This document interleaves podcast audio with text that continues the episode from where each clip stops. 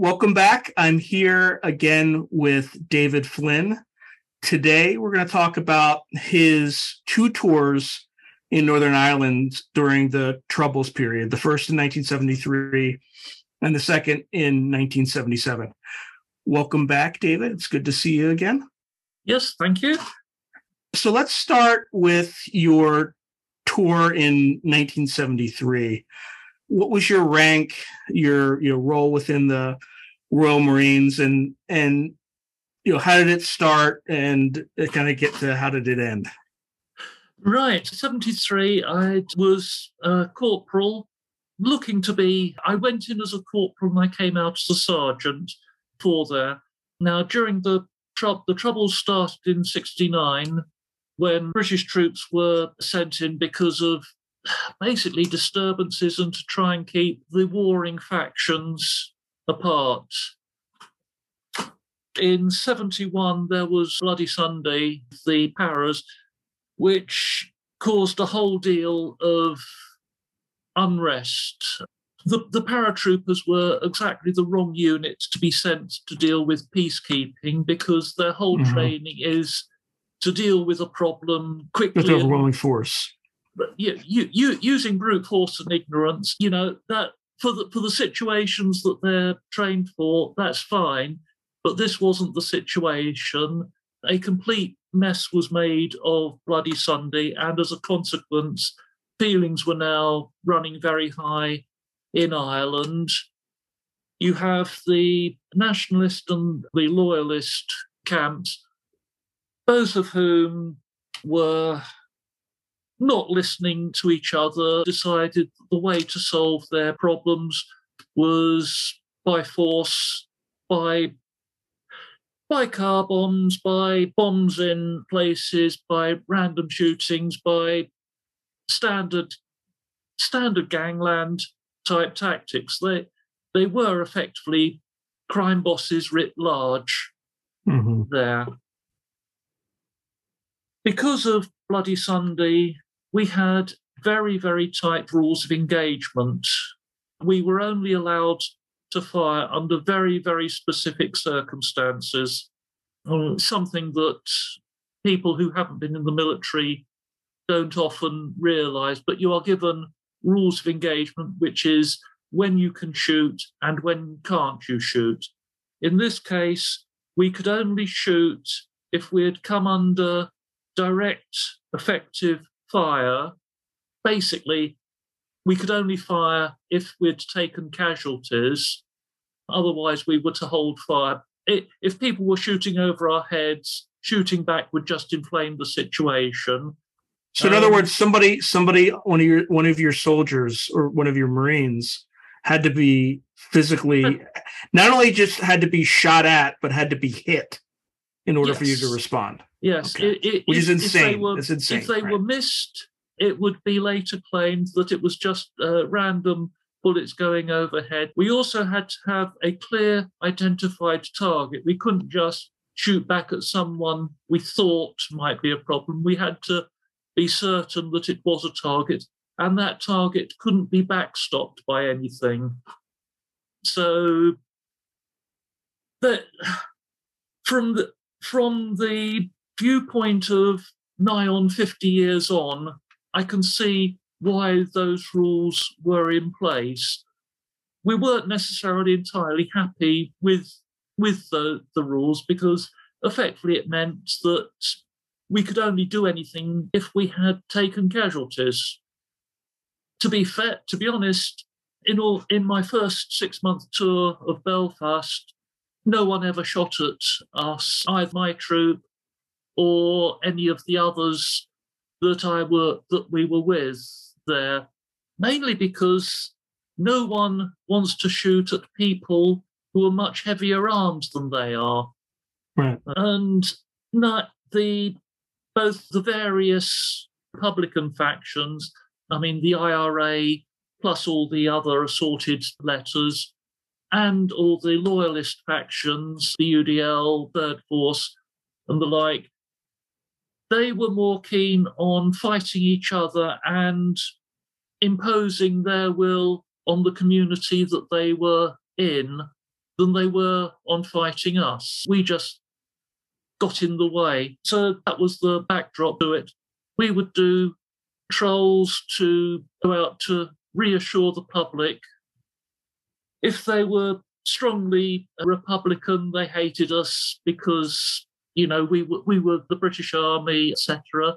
If they were loyalists, they hated us because we were stopping them from dealing with the Republican menace, etc. So we were hated on all sides. So you know that's the lot of a peacekeeper. That's um, like the um, U.S. and Asia. Yeah, um, that's how we keep. That's how we keep the, the Chinese, the Koreans, and the and the J- Japanese from killing each other. They they hate us. They hate us less than they hate everybody else. Yeah, the troubles themselves were. I I still don't really understand. Ninety percent of the population of Northern Ireland just wanted to be left alone to live their lives, but you had all sorts of. You you had uh, Republican streets, you had loyalist streets. There was the whole Romeo and Juliet nonsense that seeing someone from one of the other communities, strict no no. I'm sure there's a Romeo and Juliet story to be had from there. You also had some fairly unpleasant incidents. Effectively, civilians were considered a civilians were considered collateral damage if they could damage someone from the other side. So placing a, a, a bomb in a car near a school, this is not this was not a problem for, for them. It, it was just such a wholly unpleasant way of thinking. I mean, my whole training, my whole what you do with other military is one thing, but you know, civilians, you know, they're just trying to live a life. You know, they're they're they're not part of this, but they were very much a part of it. It it, it basically got so bad that in 76, 1976, I wasn't around there, but Northern Ireland at the time. But the peace marches started, and basically people had that there was a flashpoint. People uh, realised they'd had enough and they, they had an awful lot of peace marchers. Mary Corrigan and Williams, somebody Williams, another name I who, has gone out of my head, started a movement saying, We have had enough. And they did marches for peace. They ended up getting a Nobel Peace Prize for it. It, it certainly it didn't calm things down, but it made both sides of the maniacs more careful about upsetting the civilian population. So after 76, things became more targeted.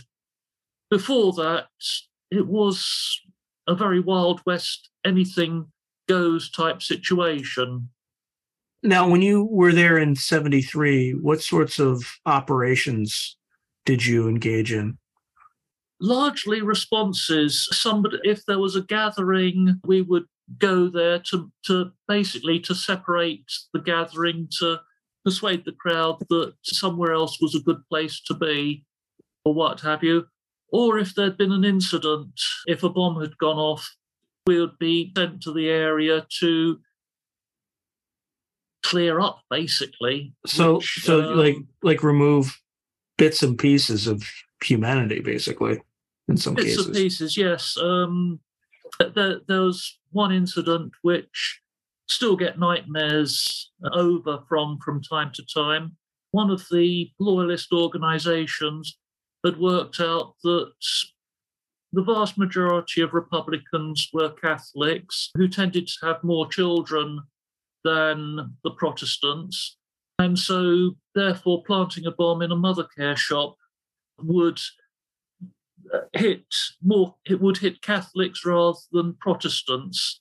And so clearing up after a bomb had gone off in a mother care shop, yeah, that's not fun. Now, like what? So, uh, for an American audience, a mother care shop, what is that? like baby That- clothes? What do they sell? sells baby clothes, toys for baby. It is basically a shop for young mothers to buy things for babies and very young children. So so someone, get- so someone on the orange side placed a bomb in a mother care shop. Were, were there babies that like mothers would take with them when they went? Well, yeah, uh, it's a shop where uh, mothers would take babies into. Yeah. and Um, someone planted a bomb and it went off in a shop and it with went off. people in it, and you had to clear up after clear clear the aftermath of that. Yeah. Wow. Um, I mean, hence I, I I tend to have fairly strong views about the, the maniacs who do such things. It's it's it's just the word evil is just too weak. Did they ever find out who personally was responsible for that? Not the side, but the person. Yes, they did.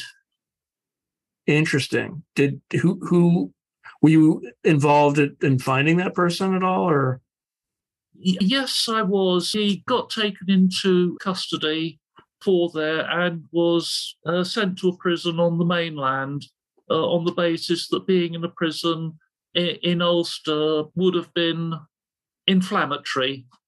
yeah? So yes, he did end up. End up uh, he, uh, I believe his problem.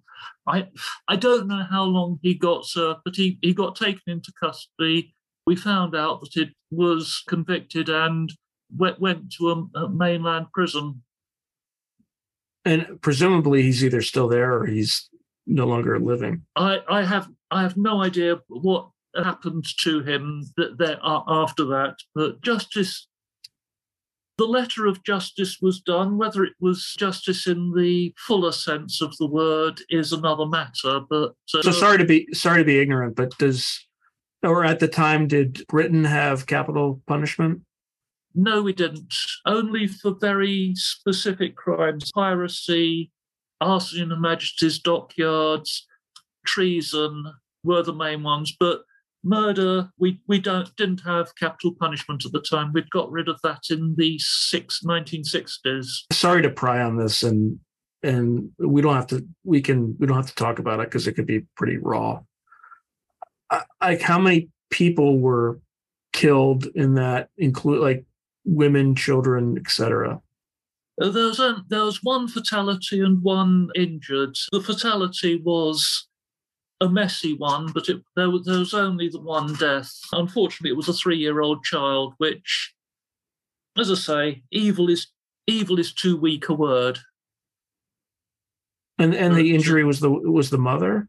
The, the mother was injured, the child was killed.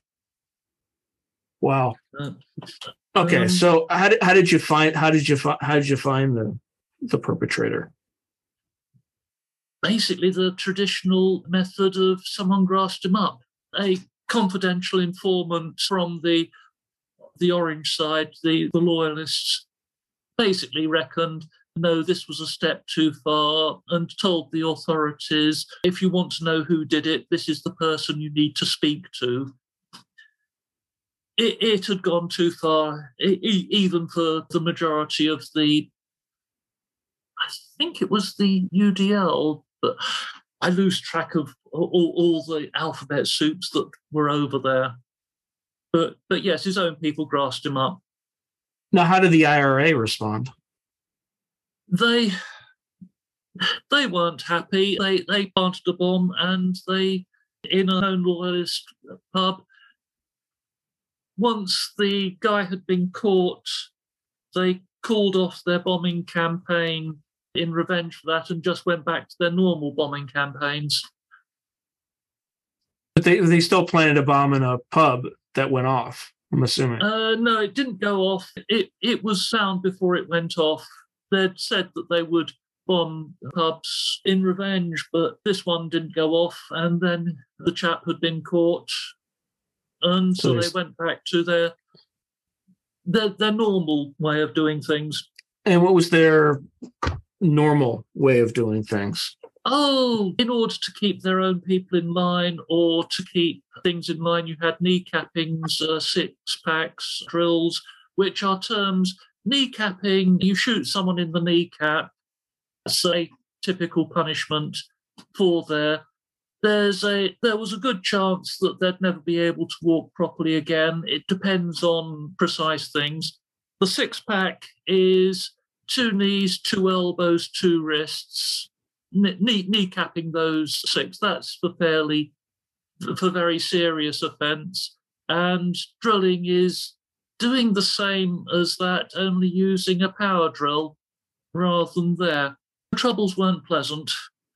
And they would do this to people who were out of like their own people out of line, or would they do this to uh, keeping their own people in line, keeping people from the other side who had wandered into their turf? It was that was largely punishment for not following orders.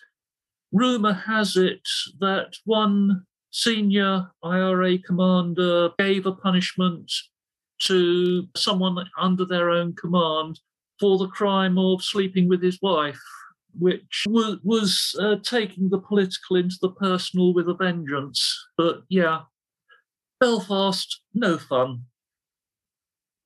People, to, people today will glorify or think kindly back on the times when the Troubles were some sort of expression of either bold freedom fighters going for a united Ireland or brave loyalists. It was maintaining links with the mother country. Now it was just plain nasty. And to a large extent, the people doing this they became so fond of doing it, they were doing it for the sake of doing it rather than for any cause. The, the, the means became an end in themselves, in itself. Thank God for the Good Friday Agreement and uh, uh, peace in 97. I mean, stuff still goes on, but it's nothing like as bad as it was. And uh, so when you left in 73, 73 and came back in 77 how did it change or how had it changed right well it, it, it changed very differently in in 77 i wasn't posted to belfast. I was on the border. Basically the idea was guns and equipment was coming in from the republic to northern ireland. Effectively they it, arms caches would be stored in the republic and people would so that they could go about their normal business in uh, the north and guns? What guns officer? We ain't got no guns. They'd nip it when they needed stuff for an operation they'd nip over to the republic pick it up and come back. My job was to firstly to catch them as they were coming to or fro and the subtext was the easiest place to uh, find them is where their arm caches were, which was in the Republic. So, to be honest, I spent most of my time there on the Republic side of the border, which, no, no, you're not allowed to do that completely there. What we would do is we'd locate an arms cache, we would report it to the Gardaí, the uh, Irish police, say there is an arms cache at this location. Can you please do something about it? Uh, nine times out of ten, they would come al- come along and deal with it. One time out of ten, the terrorists would get there and would move would move to another loca- to another location beforehand. The Gardaí really didn't like the IRA either, simply because it made normal life difficult. Uh, the border crossings were always fraught places to live, and police generally don't like people who break the law. Strange that. So, so, that, so, so they would, so you would give notice that you had intelligence, likely from like a confidential informant. Yeah. Unless I mean, you're not, uh, you weren't using satellite we, intelligence for this stuff.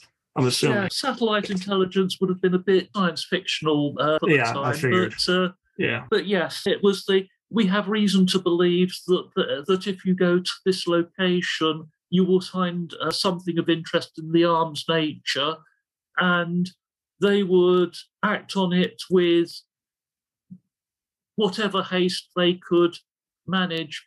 They were, of course, heavily overworked because, like all police forces, everywhere, anywhere, anytime, they have more work to do than they had people to do the work.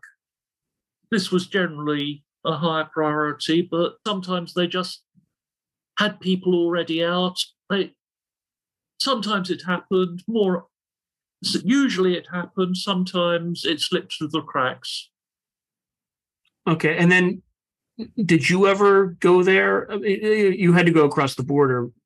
You would go with the Irish police, or you would go separately? Would you go undercover? Would you go into uniform? Uh, that's a lot of questions go, thrown at you. Go, uh, right. Um, the the way it was uh, done, I think it's fairly safe to say at, at, this point, sort of 50 years after the event, we'd go in uniform across. I mean, we were Marines. We were trained to to avoid being detected. I mean, it's it's it's part of the training. I we we we have a whole course on evading detection in enemy territory. I mean, it's it's it's what we do. So yes, we'd we'd get we would get lost across across the border, look around for uh, likely arms dump. Ideally, we would follow suspicious people there, locate and identify exactly where it was, go back to our side of the border, and then phone through to the, the nearest Gardaí office and say, for some by by some psychic intuition, we we we think that there is some. Everybody knew what was happening. No one admitted that it was happening every so often a someone would get caught doing it, and then there would be it would be slap wrists all round. You, you really shouldn't be doing this. This is technically invading another country.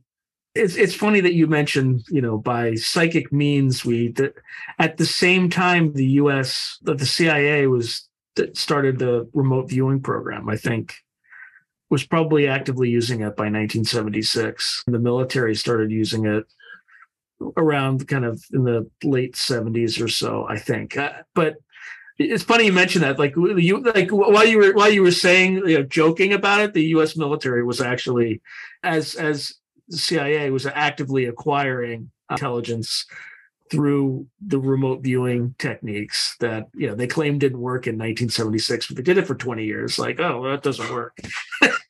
So, and they probably still do. They hire them as contractors. But anyway not, not not to digress i've actually interviewed one of them on this show dr david morehouse so the stuff works. It's just uh the public just will never believe it. Anyway.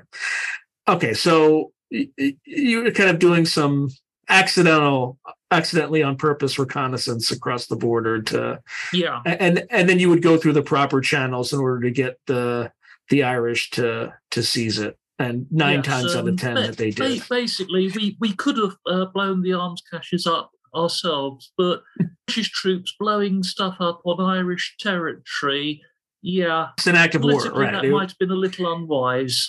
So yeah. yes we would in the, in the perfect case, we would go across, we would locate things, we would go back. No one would uh, know we'd been there, and we would phone through uh, proper channels with the information.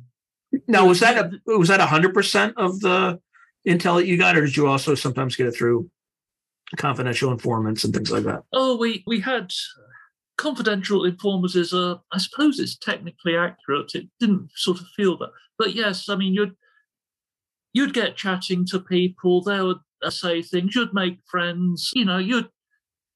But when when you'd uh, gain their uh, trust, they would start telling you things. Well, you know, Jim down the road, he, he's often taking things across the border, and I mean sometimes it's simply villagers settling old scores with each other. They, they don't like things. I mean, the nature of the Northern Ireland, Republic of Ireland border, it, it, it's incredibly porous. There are known crossing points, but uh, by and large, you can wander across and it can be quite difficult to know. There are certainly fields that straddle the border. You can have a cow eating grass in the Republic in the morning, and in the afternoon it's uh, wandered over into uh, Northern Ireland and is there. And it, it's staying in the same field, but it just crosses the border because the field crosses the border. So, I mean, are there instances where where a farmer owns a field on both sides of the border? Oh yeah, yeah, yeah, quite a few. It's there's certainly one farmhouse I know that where part of it is on one side and part on the other side of the border. So, so I don't mean I don't mean to get into like extreme detail, but like how do they pay taxes to? Like who both sides? Well, it wait wait who come who they I mean they lived there basically the border came after the farmhouse. So I think they end up being whoever they feel like being at the moment. I, I believe it's the if they needed something, they belonged to the authority that happened to be talking to them uh, at that time. And if it was paying taxes or anything like that, it was no, they pay them to the other side. Yeah, pe- people around borderers can be terribly inventive in, in these sorts of things. But yes, uh, but the, the, the border is calling it a border is a very loose. It, it, it's certainly not like the Berlin Wall or anything serious. And of course, when there are tensions between Britain and Ireland, uh, as there have been over Brexit and trade, the people in the borderland are on the border there are in a difficult position simply because of the nature of the beast. How on earth are they going to deal with differences? It's it's all a bit of a, a nonsense, and I'm certainly not clever enough to know what the answer is. But back back in the day, people just got on with things. Um, but um, yeah, now, did you ever get close to getting cited during one of these operations? Not that I'm aware of.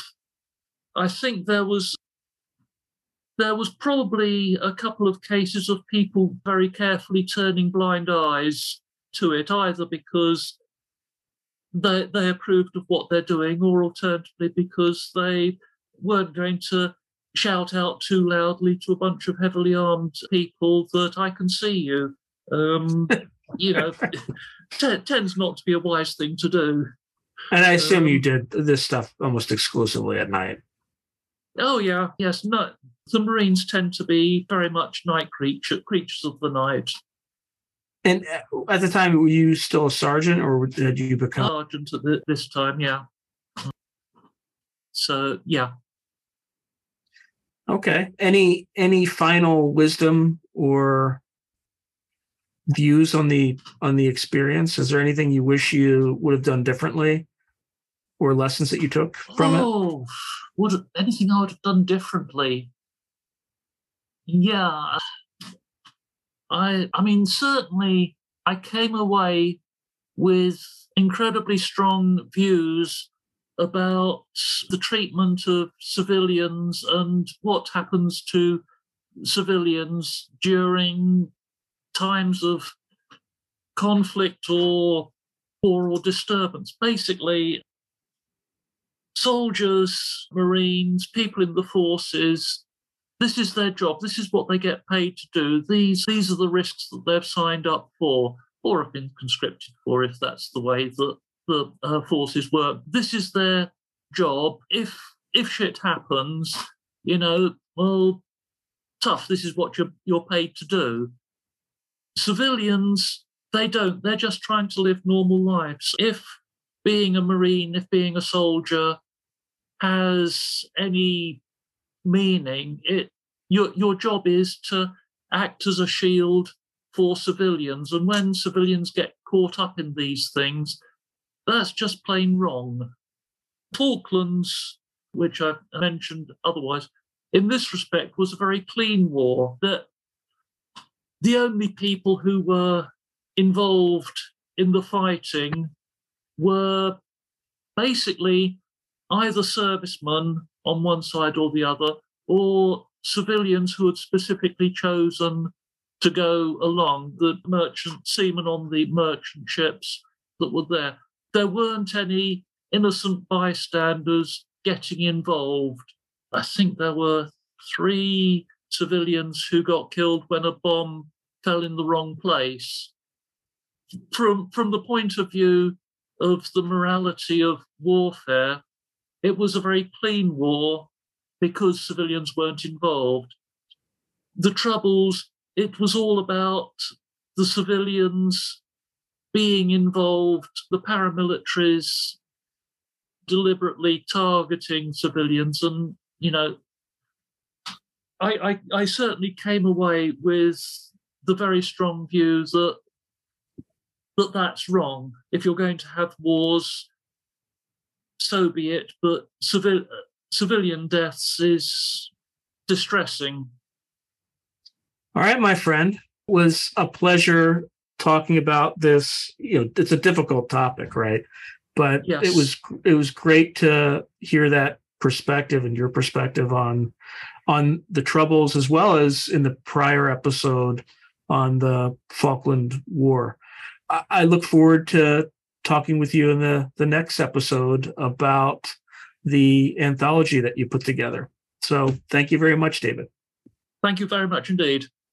If you enjoyed this video, hit like and subscribe, and I'll see you next time.